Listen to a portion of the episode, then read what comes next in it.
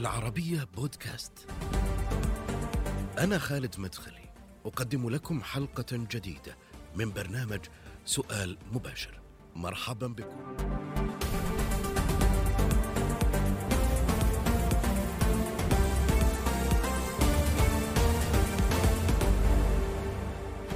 تاريخ مجيد ومسيرة التنمية وعطاء كتبتها الدولة السعودية منذ تأسيسها، دولة عاصرت ونمت وتطورت ونجحت في أن تكون متقدمة كما يصفها البعض في شتى المجالات. السعودية لها إرث حضاري واجتماعي وثقافي وسياسي كبير، ونهضة شاملة أيضا سطرها ملوكها. الحديث عن تاريخ وتراث الدولة السعودية طويل، غني بالمنجزات وكذلك بالمخطوطات والوثائق.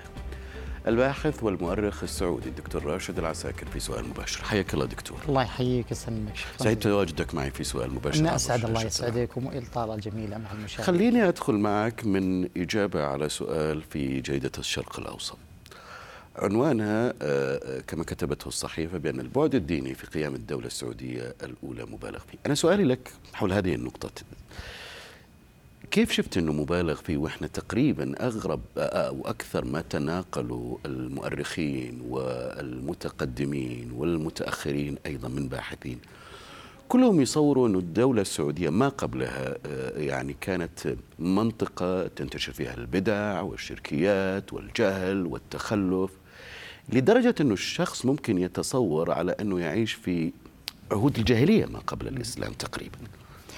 هو لا شك المؤرخ المنصف هو من يبحث عن الدليل في الغالب، واعتماد جزء من تاريخنا المحلي أو التاريخ الوطني الآن كان هو على كتاب مهم وبارز اسمه روضة الأفكار والأفهام لمرتاد حل الإمام تعداد وغزوة الدولة الإسلام لابن غنام. وابن غنام حسين بن غنام هو توفي تقريبا 1225. ابن غنام لم يعني يلحق على قيام تاريخ الدولة السعودية يعني في عام 1157، يعني كان عمره تقريبا 3 سنوات أو ربما لم يولد. فهناك مصادر أخرى كتب تاريخه في عهد الإمام سعود بن عبد العزيز بن محمد بن سعود، كتبه بعد مرحلة متأخرة من قيام الدولة أكثر من 50-60 سنة.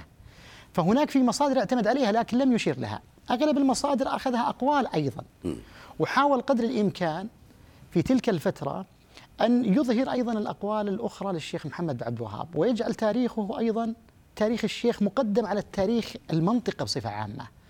فكتب في مقدمة تاريخه أن هذه المنطقة وغيرها من المناطق تعيش في شركيات وكذا وكذا إلى أن أتى الشيخ محمد بن عبد الوهاب. هذا غير منصف وغير حقيقي. السبب في ذلك أننا نجد أيضاً الكتابات العلماء قبل الشيخ محمد بن عبد الوهاب، يعني الشيخ محمد وآبائه وأجداده، وأيضاً الحياة العلمية في هذه المنطقة أكثر من 500 سنة نجد وثائقهم، ونجد أيضا فتاواهم، ونجد أيضا الإشارات لهم في كثير من المصادر التاريخية. ربما لو أعدد عليك أكثر من 100 عالم يعني يبدأ الحياة العلمية لدينا بازدهارها وأيضا قوتها، وأيضا نشر المذهب الحنبلي لدينا هنا في المنطقة على يد الشيخ أحمد بن عطوة.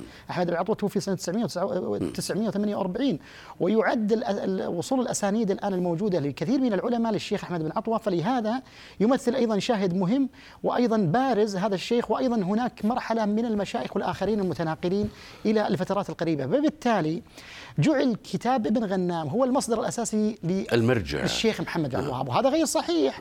هو ربما المرجع للشيخ محمد لكن ليس المرجع للدولة. يعني ابن غنام للأسف الشديد في كتابه لم يشر أيضا إلا إشارات نادرة للإمام محمد بن سعود، وحتى هذه أحد الإشارات النادرة.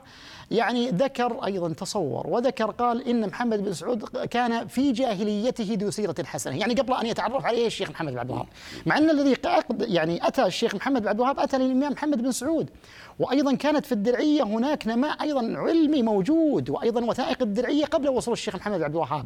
لكن إفادة محمد بن سعود في كثير من في المجتمعات الإفادة أيضا من طلاب العلم ازدهار الحياة العلمية. فبالتالي كان أيضا الشيخ من ضمن المشايخ أيضا السابقين. هناك أسرة الباري كان هم البارزين في الدرعية، لكن استفادة الإمام محمد بن سعود من هؤلاء الطلاب العلم ومنهم الشيخ محمد في ازدهار أيضا الحياة العلمية. هذه الفكرة الأساسية أيضا لهذا التاريخ الذي جلب علينا الحقيقة السخط، لأنه هذا التاريخ صور هذه المنطقة كلهم مشركين وكلهم كفار وغير ذلك من الكلام الذي لا يقبله يعني المنصف. أي ولهذا لا يعلم الناس ما هو السبب الأساسي. هناك السبب الأساسي هو سبب أمني، السبب الأمني الباعث على قيام الدولة السعودية هو باعث أمني بمعنى ولهذا بمعنى تعود أيضا هذه الحادثة التاريخية لدينا في سنة 1152 قبل قدوم أيضا الشيخ محمد بن عبد الوهاب إلى الدرعية بسبع سنوات، تتركز على أن هناك حرب دائرة وتنافس أيضا وصراع بين الرياض وبين الدرعية. الدرعية في فترة من الفترات كان لها أيضا سلطة الحقيقة قوية على المناطق المجاورة، ولهذا كان أجداد الأسرة السعودية يحمون الحجاج القادمين عبر أيضا هذه الأماكن، ولهذا وجدنا بعض الوثائق القديمة لجد الأسرة السعودية، جد تقريبا السادس عشر لخادم الحرمين الشريفين هو الذي كان يحمي الحجاج إبراهيم بن موسى بن ربيعه المريدي في سنة 981. فكان أيضا هذه المنطقة هناك أيضا قوة سياسية، فبالتالي كانت الصراع بين الرياض وأيضا الدرعية.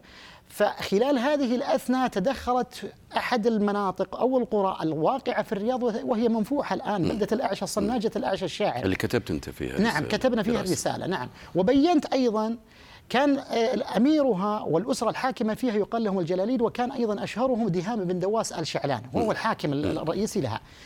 دهام بن دواس صارت له إشكالية مع أبناء عمه في هذه المنطقة فطرد إلى الرياض.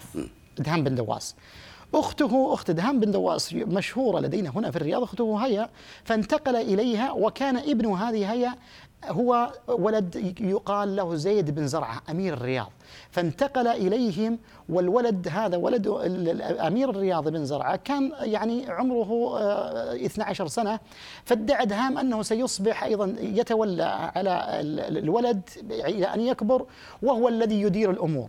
فبالتالي استطاع دهام بن دواس أن يتولى الحكم في الرياض. خلال هذه الأثناء في عام 1152 ثاروا عليها أهل الرياض، قالوا الحكم ليس لك. عند هذه الأثناء كتب دهام بن دواس واستنجد بالإمام محمد بن سعود في الدرعية، فطلب منه إنقاذه في هذا الموقف. فأرسل الإمام محمد بن سعود جيش بقيادة أخيهم شاري، فحاوطوا قصر الحكم الموجود في الرياض. فاستطاع أيضا محمد بن سعود أن يجعل دهام بن دواس أميرا على الرياض خلال هذه الفترة، فاستقر الحكم له. خلال هذه الأثناء دهام بن دواس يفكر بالانتقام من أبناء عمه الذين طردوه في منفوحة. أرسل أهل منفوحة للإمام محمد بن سعود أنك عينت دهام بن دواس أميرا للرياض وهو يريد الهجوم علينا. فذكر لهم الإمام محمد بن سعود يعني الحلف، قالوا إذا هجم عليكم أنا أتكفل أيضا بحمايتكم. خلال هذه الأثناء هجم دهام بن دواس على منفوحة في عام 1159.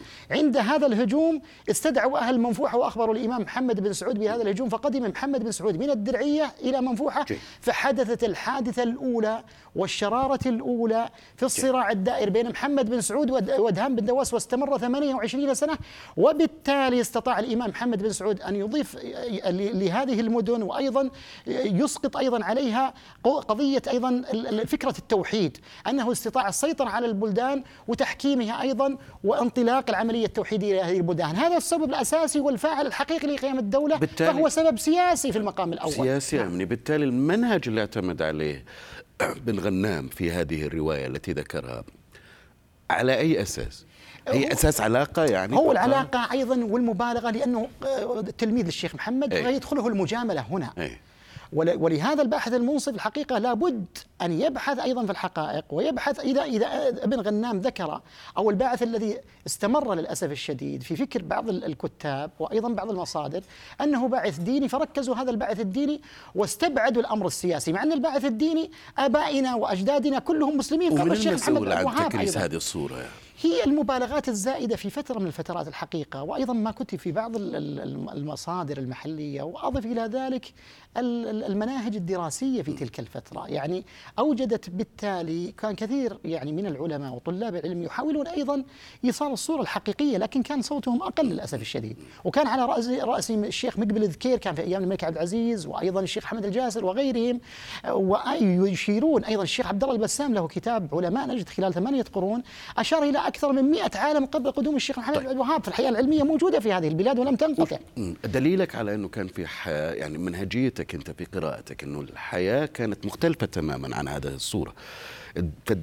دليلك العلمي أو الموثق في هذه الحالة بناء على ماذا؟ هو دائما الوثائق والمخطوطات وأيضا ما كتب المصادر التاريخية. لدينا مصادر أيضا تاريخية كتبت لكنها للأسف الشديد لم تقدم الصورة ولم يكن صوتها قويا.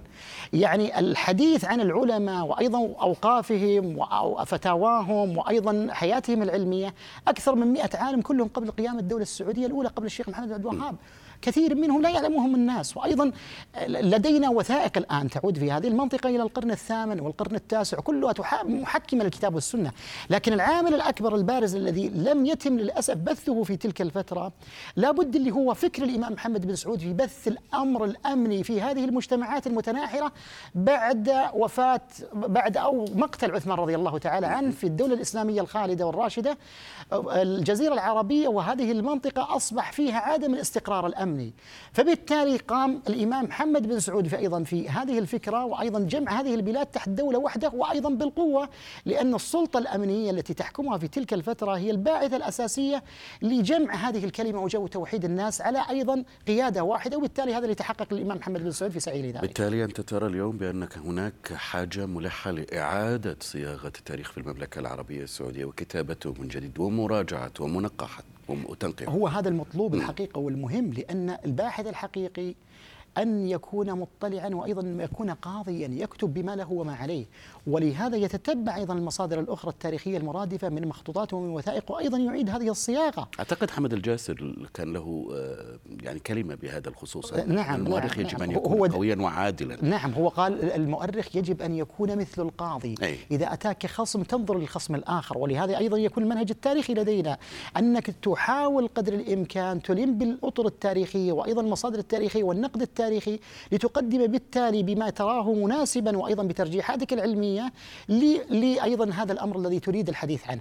ولهذا جزء الحقيقة كبير من الناس الآن وأيضا هناك عدد باحثين بدأوا أيضا في هذه الانطلاقة، وانطلاقتهم الحقيقة موفقة وجميلة لاكتشاف الأشياء الجديدة التي كانت خافية. أحمد بن جاسر بالرغم من شخصيته والثقل لم يكن صوته مسموعا يعني مقارنة بالصورة التي كرست. نعم هو صار له أحداث أيضا وحكى فيها في سواء ذكريات بعض ذلك، لكن الإشارة العامة في تلك الفترات التاريخية الآن في مصادر الإعلام المتعدد وأيضا خرجت أيضا وثائق جديدة ومخطوطات جديدة تؤكد أيضا على ما نذهب إليه أو ما ذهب إليه الحقيقة المنصفين أيضا الذين يطلعون وأيضا يدرسون التاريخ بعمق. وأنا ما العنصر الأساسي في دولة محمد بن سعود الدولة السعودية الأولى؟ العنصر الأساسي حتى في قيام الدولة اللي هو تثبيت الأمن وتوطيد دعائم أيضا النواحي الأمنية في هذه البلاد، استمرت منذ الدولة السعودية الأولى ترى إلى الملك عبد العزيز. الملك عبد العزيز في خطاباته وأيضا في إشاراته المتعددة لا بد أن يذكر الجانب الأمني، لأن الناس كانوا في الدولة السعودية الأولى كانوا وأيضا المجتمع كان هذا العنصر مفقود. ولهذا من ضمن هذه العناصر التي استطاع بعد الله عز وجل الإمام محمد بن سعود ضبطها أيضا في هذه الدولة ومساعدة أيضا مساهمة المجتمع معه في أيضا في قيام هذه الدولة. ولهذا أحب الناس أيضا هذه الأسرة بعد ما سقطت الناس عادت. الناس عادت نعم بالتالي بالفعل. ليش الناس عادوا؟ ولهذا سر الحب والتعلق بها أدركوا يعني بدون مجاملة صحيح تباحثهم وهذا عنصر حقيقي كبير. كثير من الناس يقول إذا ما هي الرمزية التي تمثلها مثلا الأسرة الحاكمة؟ لأن نقول الرمزية هي في تحقيقهم لأهم عنصر وجود في هذا العنصر الأمني. يعني من يقرأ التاريخ الحقيقة منذ مقتل عثمان رضي الله عنه يدرك أن هذه البلاد كانت متشتتة. يعني الآن تتخيل في المملكة العربية السعودية من شمال الجزيرة العربية من الطريف إلى جازان 2400 كيلو يمشي الشخص لا يخاف أحد. بالتالي العقد الاجتماعي اللي تأسس بين الدولة والشعب في ذلك الوقت على ماذا بني؟ على العنصر الأمني أولا. العنصر الأمني في تثبيت هذه الأرجاء وأيضا الأخلاقي في قضية التعامل الأسرة. أيضا كل أسرة الحقيقة في هذه البلاد أدت أيضا برجالها وأيضا جهادهم كلها مع أيضا الإمام محمد بن سعود، فيعد الحقيقة رمز لتحقيق أطر مهمة جدا في قضية أيضا نماء الدولة في مختلف أرجائها سواء النماء الحضاري أو الثقافي أو العلمي أو الأمني، فتحققت على أيضا رموز هذه الأسرة المالكة والذين سعوا الحقيقة في تحقيقها وتأمينها وتثبيت الجذور عليها. لأن كثير من الناس الحقيقة لا يدرك ما هي الأبعاد التاريخية لقيام الدولة قبل قيام الدولة السعودية، ما هي العناصر الأمنية، ما هي البواعث، ما هي المشاكل الكثيرة التي مرت فيها هذه البلاد قبل قيام الدولة السعودية. فلا بد أن المؤرخ المنصف يتحدث أيضا بالدليل ما هي كانت الإجراءات السابقة أو ما هو الوضع السابق، وهذا ما لم يحصل للأسف الشديد. لا بد أن نحن نركز على هذه الأجيال أيضا بالدليل، لا نقولهم متعاطفين في هذا الأمر، لكنه هذا الدليل العقلي لديك هذه الأدلة وأيضا لديك هذه الرمزية ولديك أيضا هذه الشواهد، فلا بد أنها تتكلم في المصب واحد. نعم لا شك على عمل كبير. أنا عندنا دولة سعودية أولى ثم الدولة السعودية الثانية ثم الدولة السعودية الثالثة، هذا ما تعلمناه. أنا سؤالي ليش هالتقسيم حصل؟ ليش عندنا ثلاث دول؟ أو بالطبيعي أنه في دولة هناك مراحل ممكن تمر فيها بقوة بضعف تسقط ثم تعود، لكن هل التقسيم هذا صحيح؟ أولا منطقي منهجي في دلائل له ومن وراءه أيضا؟ هو التاريخ، منهج التاريخ يختلف الحقيقة في كتابته منذ القدم. يعني لدينا المنهج التاريخي هناك منهجين معروفين، منهج الحولي والمنهج الموضوعي. المنهج الحولي هو يكتب تاريخ المنطقة أو تاريخ في أي أمر من الأمور بحسب السنين، وفي سنة كذا مثلا 10 حدث كذا وكذا. وهناك أيضا المنهج الموضوعي يتحدث عن الموضوع ويقرر الموضوع الذي يراد الحديث عنه، ولهذا أيضا له مؤيدوه وذلك له مؤيدوه. الكتابة التاريخية في هذه المنطقة استمرت بالترتيب الحولي بدءا منذ سنة تقريبا 1056. في أشهر الكتابات التاريخية لدينا أقدم من وصل إلينا أيضا من كتاباتهم التاريخية الشيخ أحمد البسام، توفي بعد سنة 1056. استمر إلى فترة الملك عبد العزيز في عام 1351 إلى تأسيس المملكة، فاستمر من هذا القرن تقريبا قرابة 295 سنة، تقريبا 300 سنة استمر هذا المنهج الحولي. خلال هذه الأثناء وأيضا أحدث الملك عبد العزيز هناك منهج جديد أيضا بوجود المستشارين الذين قدموا لهذه البلاد في عهد الملك عبد العزيز في أواخر الأربعينات الهجرية من القرن الماضي. أهمهم لدينا فؤاد حمزه، ولدينا أيضا يوسف ياسين، ولدينا أيضا رشدي ملحس، ولدينا أيضا خير الدين الزركلي. فهناك مجموعات الحقيقة حاولوا قدر الإمكان كتابة تاريخ هذه البلاد بالمنهج الموضوعي، ولهذا أرادوا تسهيلا للقارئ في تقسيم هذه المناهج، في تقسيم الدولة السعودية إلى الدولة السعودية الأولى والثانية والثالثة. بينما المؤرخين المحليين منذ حتى ابن غنام وابن بشر وابن العبون والفاخري وغيرهم لم يشيروا إلى هذا التقسيم، وإنما أشاروا للمنهج الحولي بعدد السنوات. ولهذا ربما المنهج الآخر حاول حقيقة هذه التقسيمات واجتهد في ذلك، لكن هي تاريخ الدولة السعودية استمرت قرابة أكثر من 280 عام. أنت تشوف أنه المفروض يكون دولة سعودية واحدة فقط بعيدا عن هذه التقسيمات؟ هو هناك تقسيمات الحقيقة جانبية، اجتهادات الحقيقة يحاولون تسهيل أيضا. يعني أنت مع الفكرة هذه؟ هي الأفكار نأخذ بأيضا الأعمق أو الأفضل أو الأصلح فيما بينهم، وأيضا على حسب فهم. ربما التقسيم العام هو لأن الأسرة السعودية استمرت إلى 300 سنة تقسيمات، حتى في سقوطها لا تتعدى 10 سنوات. ولهذا الأحداث المتأثرة أيضا في هذا المجتمع لا يمكن إلا النواحي الأمنية التي عندما فقد الأسرة المالكة في تلك الفترة يعني في خلال سقوط الدولة أثرت العوامل الأمنية أيضا على هذا الأمر، فبالتالي استطاعت الدولة السعودية أيضا الإعادة من جديد. هي 10 سنوات، لكن كتابة التاريخ الحقيقة بمجمله والتاريخ أيضا متناسق وغير منقطع ربما يعطي البروز الكامل في المنهج الحولي، لكنه يتعارض أيضا الذي يقوم على أن يكون ربما يعني دولة واحدة. يعني هو أيضا هذه بعض الاختلافات، المؤرخين ينظرون أيضا إلى هذه الآراء، لكن ربما في السياق العام يكون الحقيقة هناك أيضا منهج للدولة الواحدة. جيد، خليني أرجع معك إلى مقال في جريدة الرياض عنوانه تمنيته في بلدي. أنت باحث ومهتم بالتاريخ وبالدراسات، وكتبت مجموعة أيضا من الدراسات سواء كانت ماجستير، رسالة الماجستير عن منفوحة، أو رسالة الدكتوراه بعد ذلك اللي ممكن نتطرق لها. تحدثت فيها عن زيارتك لأحدى المكتبات الوطنية في القاهرة. قلت ورغم كثرة الأسئلة وعلامات التعجب التي تطرح من قبل الموظفين على الباحثين السعوديين بأن بلادهم مصور لكثير منها، إلا أن هؤلاء الموظفين يعرفون أن هناك عقبات تواجه هؤلاء الباحثين للتزود بهذه الوثائق. أنت وش كانت العقبات اللي تواجهك كمؤرخ ودارس؟ هنا شكل العقبات الحقيقة للباحثين مستمرة وكبيرة جدا، لأن الباحث يريد الوصول أيضا إلى البحث التاريخي وهدفه أيضا الحقيقة التاريخية، ولدينا أقسام تاريخية الحقيقة تجتهد في كثير من النواحي، وأيضا الأساتذة الكرام يحثون أيضا الطلاب على البحث الجديد بالنسبة للوثائق أو المخطوطات. هناك ربما بعض المراكز العلمية لدينا الحقيقة يعني لم تتماشى مع هذه الفكرة التطويرية لتاريخنا المحلي. لدينا الباحثين منذ القدم وأيضا إلى الآن يتوجهون أيضا إلى مصر، يبحثون الارشيف في القاهرة، دار الكتب المصرية ودار الوثائق، ويقدمون لهم الصور أيضا في الإمارات، في البحرين، في كثير من الأماكن. إذا ذهبت إلى أحد الجهات الحكومية لدينا للأسف الشديد هناك صعوبات في الحصول الباحث على ما يحتاجه في تاريخ بلده، لكن الحقيقة لم يكن هناك نظام كبير في دعم الباحثين. يعني هذه أبناؤنا وإخواننا وأيضا الباحثين يصرف من تعبه وأيضا يتجه إلى هذه الأمكنة للحصول أيضا إلى لتاريخه المحلي، ويريد أن يبرز أيضا تاريخنا المحلي. فأن تكون العقبة من العمق المحلي فيها إشكالية كبيرة. ولهذا الآن بريطانيا وأيضا الدول الأخرى في ألمانيا إذا تم المراسلة لهم يبعثون لك المخطوط ويبعثون لك الوثيقة، عندهم مراكز خاصة بالوثائق، تكرم وأنت الذي تتفضل علينا. مركز الوثائق الوطني في بريطانيا، في الجزائر، في مصر، وإلى الآن وإلى الآن أيضا جزء ضخم من تاريخنا، يعني تاريخ المحلي للمملكة العربية السعودية ربما لم يكتب 30% الآن. أنت وجدت أنه في وثائق عديدة ومهمة موجودة في مكتبتها في القاهرة على سبيل المثال؟ نعم. كان المفروض أنها تكون موجودة عندنا أو مش موجودة عندنا. هي الوثائق متعددة في النواحي المختلفة من المتاحف في العالم، ولهذا عنصر التزويد أيضا والبحث في جميع، هناك شراء أيضا وهناك أيضا بحث، وهناك أيضا بعض الجهات الحقيقة تجتهد في ناحية هذه الشراء، لكن كسب هؤلاء الباحثين ليس فيه آلية معينة لكسبهم وأيضا لإفادتهم من تاريخنا المحلي، بينما نجده للأسف في الغرب أو في أيضا بعض الدول العربية يريدون أن يكسب التاريخ المحلي. ولهذا نجد في بعض المراكز خارج بلادنا يحاولون أن يستميلون الباحثين في الدراسات العليا السعودية. باختصار، ما الذي وجدته في القاهرة وتمنيته في بلدك؟